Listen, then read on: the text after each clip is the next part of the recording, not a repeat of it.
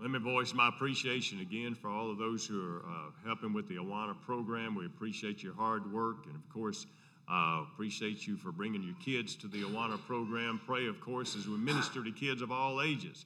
Uh, i was thrilled when uh, Lexi came forward for baptism uh, this past week, and of course, uh, she had been visiting with Brother Jimmy Brock, the director of our Association of Baptist Students it's pretty obvious that he's, he's leading them in the ways of the Lord and in the truth of the Lord. And it's obvious uh, that these students are fond of uh, Brother Jimmy and Lana and that she has asked him to do the baptism today, and I'm thrilled. I'm also thrilled, of course, to report that he's been on uh, for about a year. Last year was your first year. You had about 15 kids coming, and I think you've quadrupled that this year. I mean, I think we have about 60 kids or more, and maybe even be more, but the, the picture I saw at the first of the year was just fabulous. Some of y'all are here. I see college students all over the building. I'm glad that you came. I'm glad Brother Jimmy is here. I never want to pass up an opportunity to have somebody in the building that I hadn't heard preach in a while. I always say, Well, you're it. So I tagged him. So he's coming to preach for us this morning, then we'll have a baptismal service to follow in a little bit. Would you come, Brother Jimmy? Thank you Yeah, appreciate it. All right, good morning.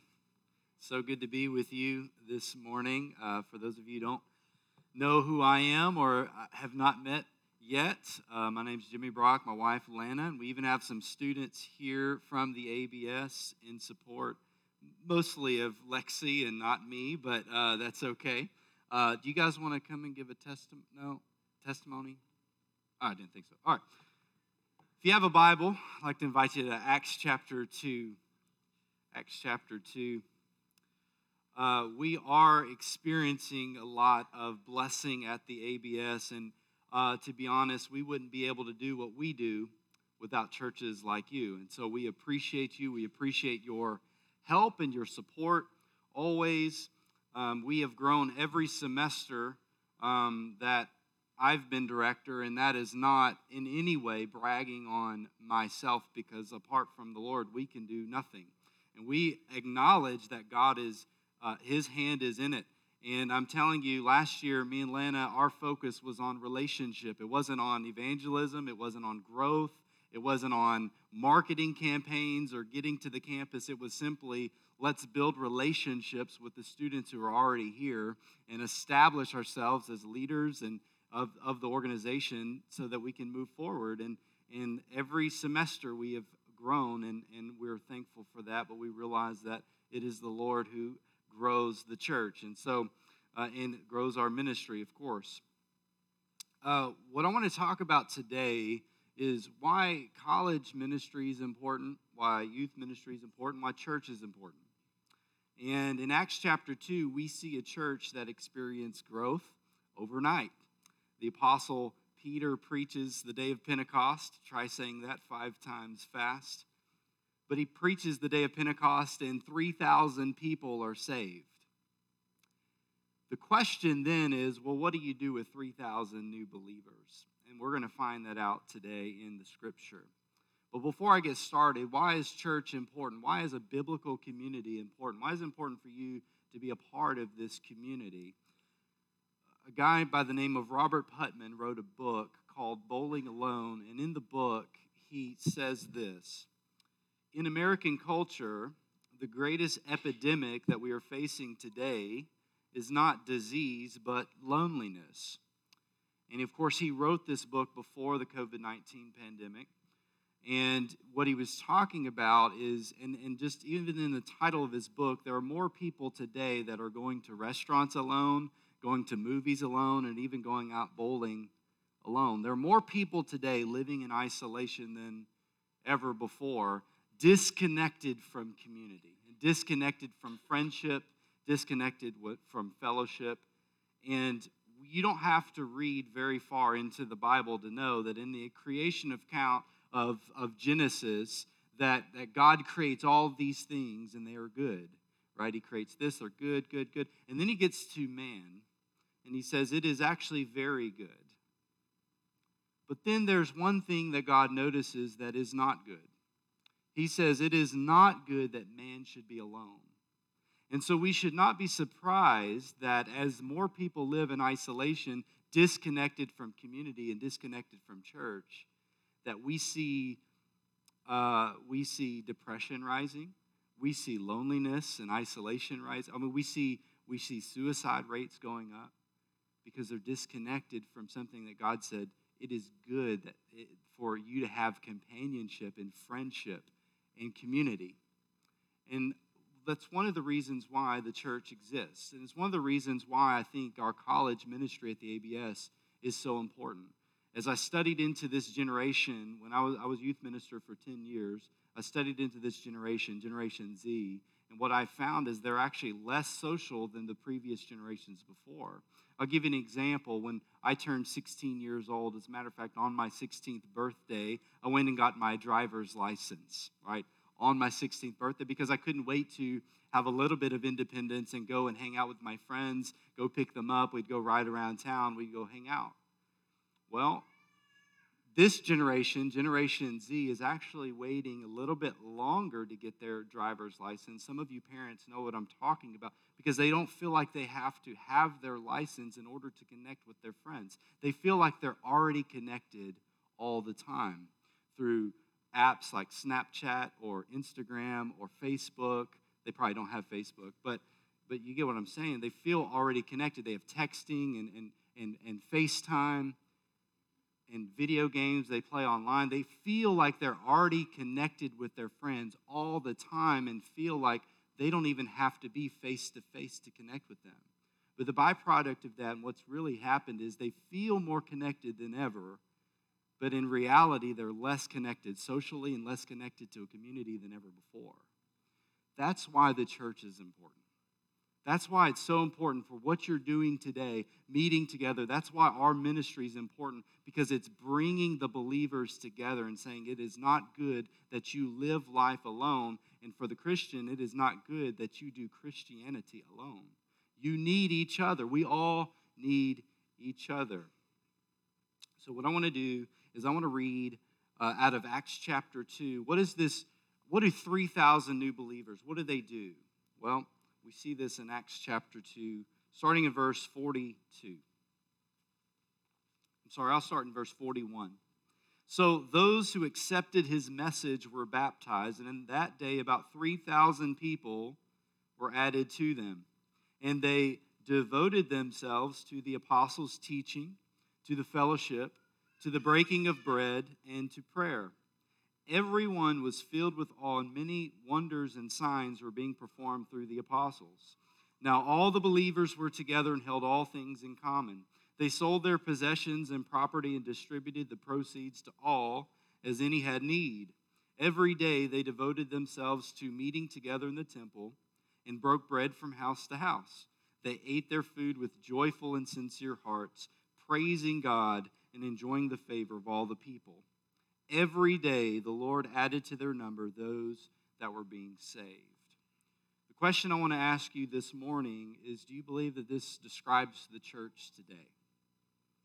More importantly, maybe you need to ask does this describe our church, Brister Baptist Church? Does this describe your perhaps your Sunday school class or your small group that you're a part of? Because here's the thing as the as depression and loneliness and suicide rates go up, so does a need for a, an authentic biblical community for people. People need community. They don't need to live in isolation. But as our churches, in our communities, are we providing that for people? So here's what I think. I think in the text it says they devoted themselves to several things, which every biblical community should. But what I think is that we don't have an attendance problem in our nation and in our churches. We have a devotion problem in our churches today. It says that the church devoted themselves, and that word devotion means a continuous, self conscious decision or commitment. But our culture really has discipled us into not liking to devote or commit to anything. I mean, I want you to think about the commercials that you see on TV. You probably see commercials that say, you know, no long term contract. You don't have to commit to this program or to this thing, right? uh, you can cancel anytime, and for us, that sounds great. Think about relationships. There are more people that live together before marriage than ever before, or in, in or in non-exclusive relationships. That means that I can date you, but I can also date other people as well as I date you. Right? Divorce rates are still at an all-time high. Right?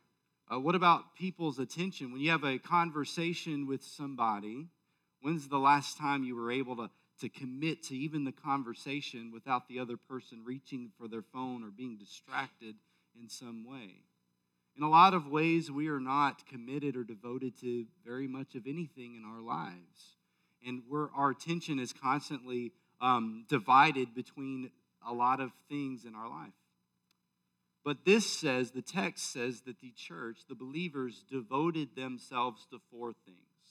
And so the first part of the sermon, I'm going to break down the four, what the, what the early Christians, what the early um, believers devoted themselves to. And then we'll look at what was the result of their devotion. So here's the early church's devotion. In verse 42, it says, They devoted themselves to the apostles' teaching, to the fellowship, to the breaking of bread, and to prayer. So the first thing we see here is the apostles' teaching. If you're taking notes, you can write that down. The early church's devotion, the first thing is this the apostles' teaching, and that would be God's word. Okay? Why would you say God's word? Because what the apostles were teaching was the Old Testament. That's what they had at the time. And so mm-hmm. understand this the New Testament at this time is still being written. Okay? Still being written. They didn't have the New Testament yet but they had the Old Testament, and they would have been teaching how Jesus fulfilled the Old Testament as the promised Messiah. Right? He is the, he is the promised Christ, the promised Messiah of the Old, and they're teaching and how he fulfilled that Old Testament promise, but they would have also been teaching what Jesus had taught them. We know the Great Commission. Jesus tells his disciples, Go therefore and make disciples of all nations, baptizing them in the name of the Father, Son, and the Holy Spirit, teaching them to observe all that I have commanded you. Jesus told his disciples, Go and teach others what I have taught you for these past several years that I've been with you. So we know that the apostles would have te- taught the Old Testament and how Jesus fulfilled it, but also Jesus is teaching to them. Um, and so we can we can go ahead and say that they were devoted to God's word. What I also think that they were teaching was not just information, but also application. Because we don't see a church that is that comes and consumes and, and just sits and soaks. We see a church that is active in the community and is actually living their faith out. And for the believer in here, your job is not to come and just consume, but to, but to we, we take in the word because now it's our turn to go take the word to other people. And so we see a church in action. So they were devoted first and foremost to God's word. The second thing it said they devoted themselves to is the fellowship. And Baptists love the word fellowship, right? Like we have fellowship all the time, right? That means we get to have pulled pork or whatever you guys eat, all you Arkansas fans. I'm not going to tell you my team right now. But they devoted themselves to fellowship. And now let me just say this this is not talking about a potluck dinner, this is not talking about an ice cream social. The word that they use here for fellowship is the word koinonia in Greek because the, the Bible was first written in Greek in the New Testament and uh, Hebrew in the Old Testament. The word here is koinonia. It is a common bond that leads to a common purpose a common bond that is the gospel that binds us together. In other words, I don't have to uh, be a member of your church to come and worship with you and be a part of the family. We are bonded together by the gospel of Christ, that we are all adopted into the family of God. And we can worship together and have unity together, and we can be a family together. This common bond led them to a common purpose that was they, they received the gospel and were saved, and now their purpose was to take the Great Commission, the gospel, to the nations, to other people. In other words, the gospel came to you because it was headed to somebody else.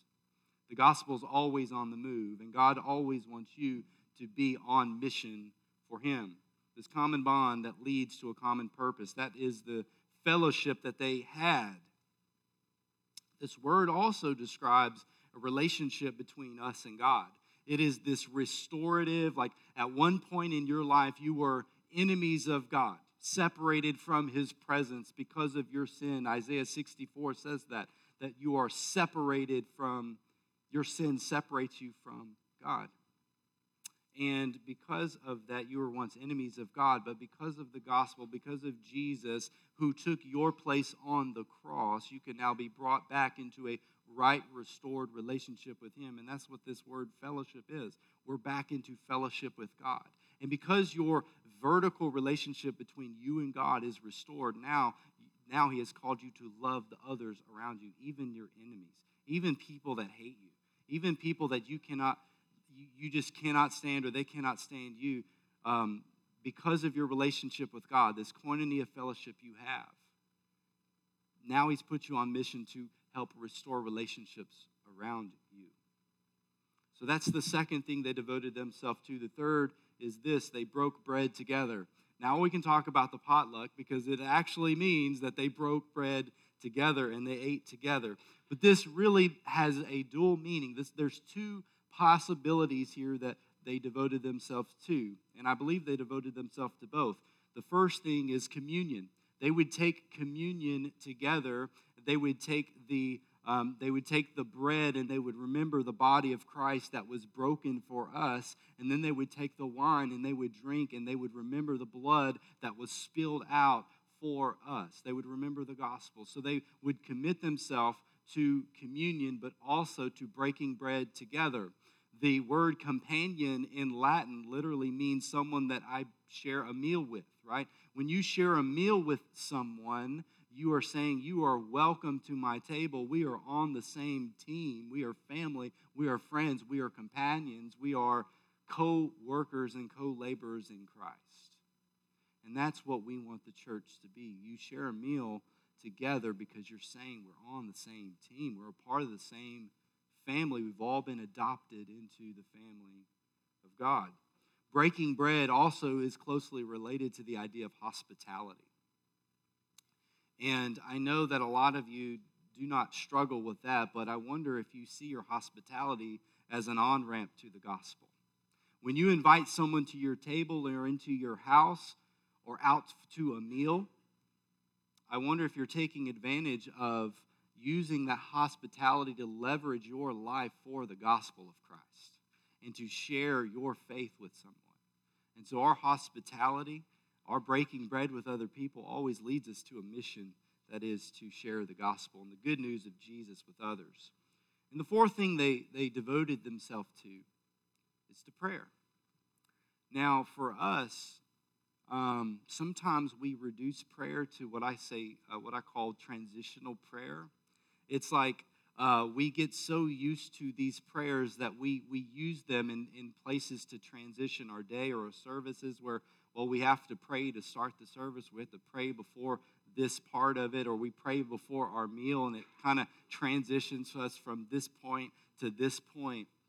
But for the early church, it wasn't transitional prayer, it was dependent prayer. The early church understand uh, was a heavily persecuted church. In other words, they would wake up, and because of their belief, they knew that they could lose their life that day. I wonder if you would pray differently if you knew that you could lose your life for what you believed.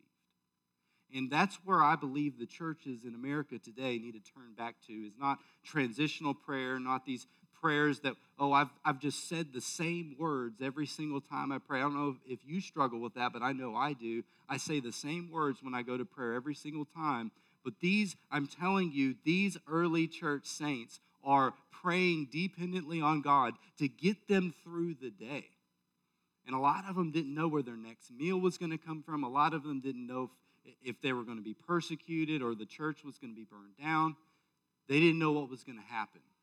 And you don't have to read too far into church history to understand that the early church was very heavily persecuted. And in this early church, they saw prayer as essential. And as you, as a believer, I wonder if you see prayer as essential in your life. It is your connection between you and God. Are you dependent on God for your every need? Not your wants, but your needs, your spiritual needs, your spiritual growth. and, and, the, and the, the strength it takes to live on mission during the week. Let me just say this a believer who does not pray does not have power. A church that does not pray does not have power. A preacher who does not pray does not have power. And maybe perhaps you're not seeing the power of God in your life because you're not dependent on God. You're not dependent on prayer.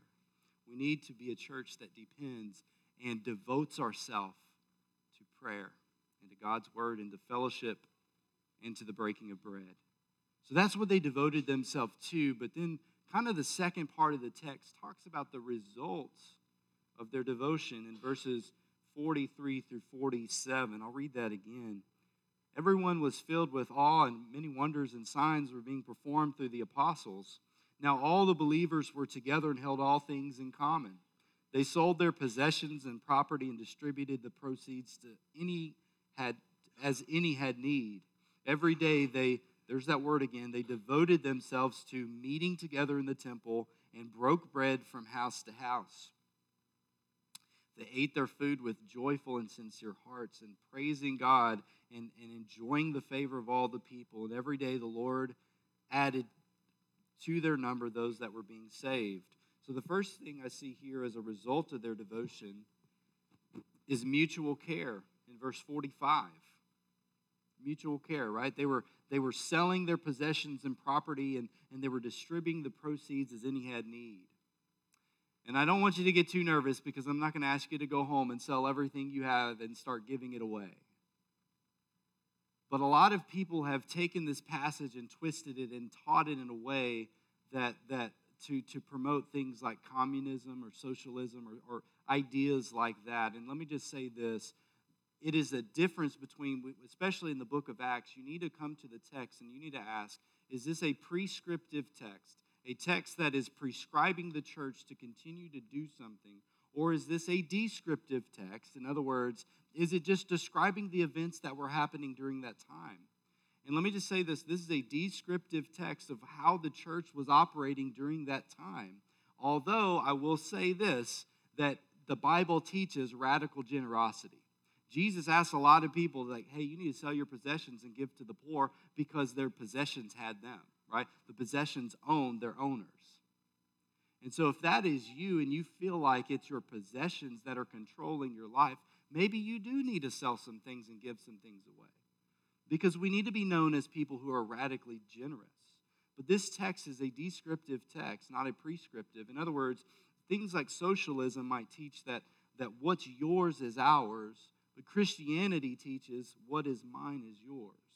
It is a voluntary action because of what God has done in your life. Because God has saved you and has been radically generous to you, you therefore are radically generous to other people. And I hope that makes sense. It's a voluntary thing that, that comes from the overflow of your heart. But the the early church apostles, the early church believers, it seems that they have adopted this idea that a need plus awareness equals responsibility. In other words, they, if there is a need in the community and, and the church knew about it, they took responsibility for it. And I believe that we need to see more churches stepping up and serving our communities like this today. But they were, we saw this mutual care happening, happening because of their devotion to the right things. The second thing we see here is unity. Unity. Um, in Acts chapter 4, it describes the unity this way. Now, the entire group of those who believed were of one heart and mind. And no one claimed that any of his possessions was his own, but instead they held, here, here, here it is, they held all things in common. That's incredible. With great power, the apostles were giving testimony to the resurrection of the Lord Jesus, and great grace was on all of them. For there was not a needy person among them, because all of those who owned lands and houses sold them and brought the proceeds of what was sold and laid them at the apostles' feet. And this then was distributed to each person as any had need. And so this is important for the church to model after that. Yes, we are called to radical generosity and to take care of the needs around us, but they were unified, right? Like those who believed had one heart and one mind, and they held all things in common. But here's the thing unity does not mean uniformity. Unity does not mean uniformity. In other words, the church should be diverse, right? The church should be diverse. Everybody is welcome in. God's heart throughout Scripture is for every nation, every language, and every skin color. Unity does not mean uniformity. Our unity, though, is found in the gospel of Christ. That's what unifies us. In other words, every one of us, the only difference between us, the believer, and those that are non believers is that I am a sinner saved by grace. We all started in the same boat. So I don't know why we look down on those outside the church walls because guess what? If you were not saved and changed by the gospel, you would be doing exactly what they're doing right now. We are all sinners saved by grace. So our unity is found in the gospel and the fact that Jesus saved our life. And our job is to bring love and unity, not division or strife. So we need to show the outside world that we're unified and that we're taking care of each other and taking care of the needs in the community and we devote ourselves to the right thing. Not only that, number three, under the results of the early church's devotion, is missional living. We see a church that's on mission. In verse 43, everyone was filled with awe, and many signs and wonders were being performed through the apostles. Verse 46, every day they devoted themselves to meeting together in the temple. They broke bread from house to house. They ate their food with joyful and sincere hearts, praising God, enjoying the favor of all the people. Every day the Lord added to their numbers those that were being saved. The early church, they, they would meet together in these large groups at the temple and, and they would hear the apostles' teaching. They would devote themselves to that teaching. And then we see a church that's living out their faith, right? In the book of Acts, it's, it's all about man, the Holy Spirit is, is doing a work through the church, and we see growth, and we see serving, and we see loving, and we see sharing and, and, and sharing of the gospel and planting of new churches and all this kind of stuff that was happening. So we see the, the devotion from their large group um, gatherings, such as a Sunday morning service, that translated into them preparing them for a week of ministry out there.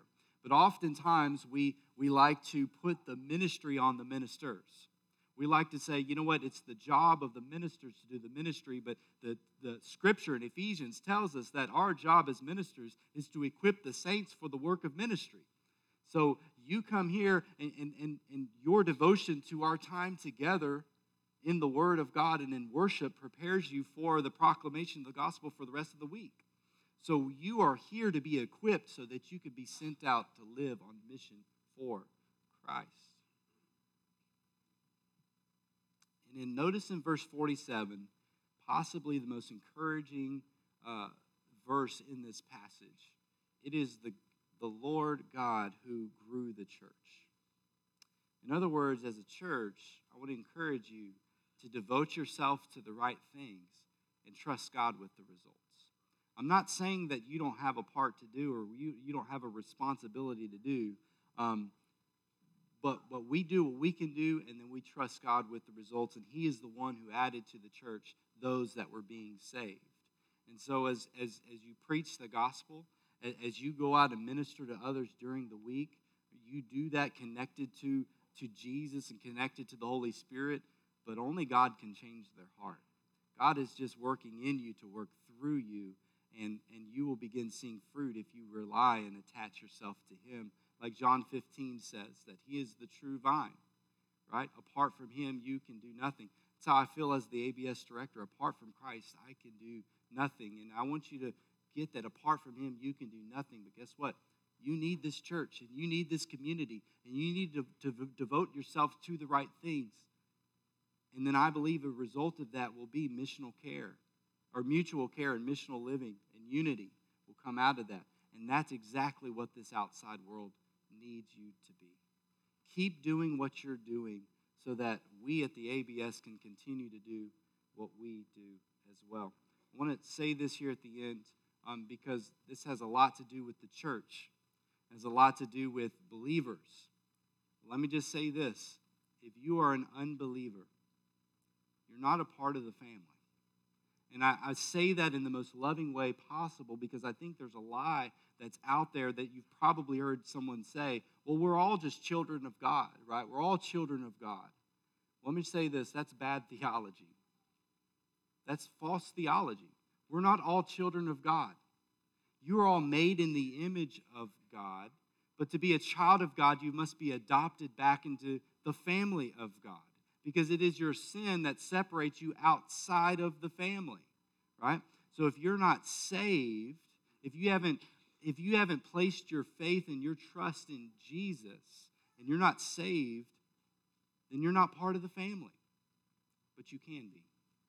And that invitation is open to you today. If you want to be a part of the family of God, I'm not saying you can't belong here. I'm saying that you won't be a part of the family of God without placing your faith and trust in Jesus. The only way, the only way that you can be saved and brought back and adopted into the family of God. So if that's where you are today and that's the decision you need to make, I pray that you'll make it today. I pray that you'll make it today. Just like uh, he prayed earlier before it's too late.